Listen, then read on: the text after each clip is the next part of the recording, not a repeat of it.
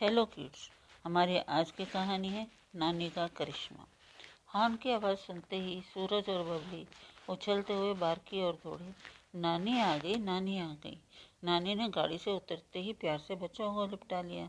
फिर नानी ने रामू काका को आदेश दिया, झोले में रखे आटे के लड्डू तुरंत किसी डिब्बे में रख दो। लड्डू का नाम सुनते ही बच्चे मचल गए और तुरंत खाने की जिद करने लगे। हँसते हुए नानी ने कहा, हाथ तो धो लो। तुम जानते हो खाने का सामान छूने से पहले साबुन से हाथ धोना ज़रूरी होता है, जिससे कोई बीमारी ना हो। चलो, तुम लोग भी हाथ धो लो। सुबह से ही घर के बाहर की सड़क पर चहल पहल थी। बबली नानी के साथ गेट पर आई तो देखा कि कई मजदूर सड़क के दोनों तरफ़ गड्ढे खोद रहे थे। इतने में पापा और सूरज भी गेट पर आ गए। पापा बोले, फिर वही हर साल की नौटंकी, फिर नगर निगम पेड़ लगाएगी और फिर ध्यान न रखने के कारण पेड़ मर जाएँगे। और फिर अगले साल ये पेड़ लगाने का सिलसिला चलता रहेगा।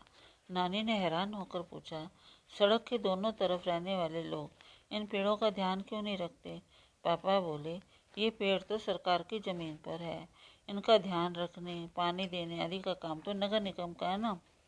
नानी ने हैरानी से उन्हें देखा, फिर धीमे से मुस्करा दी।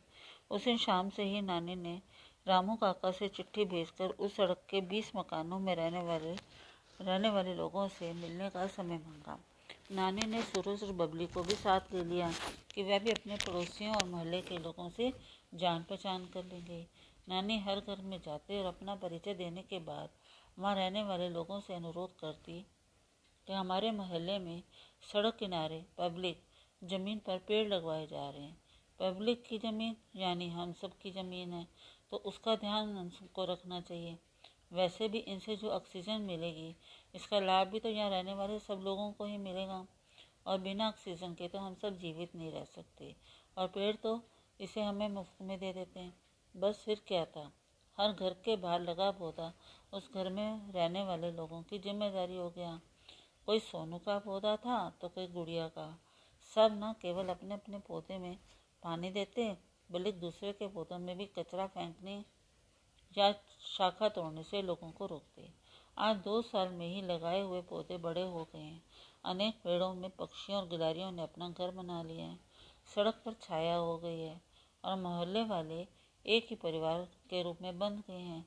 सब अपनी ज़िम्मेदारी समझकर अपने मोहल्ले का ध्यान रखते हैं और मिलजुल कर त्यौहार भी मनाते हैं।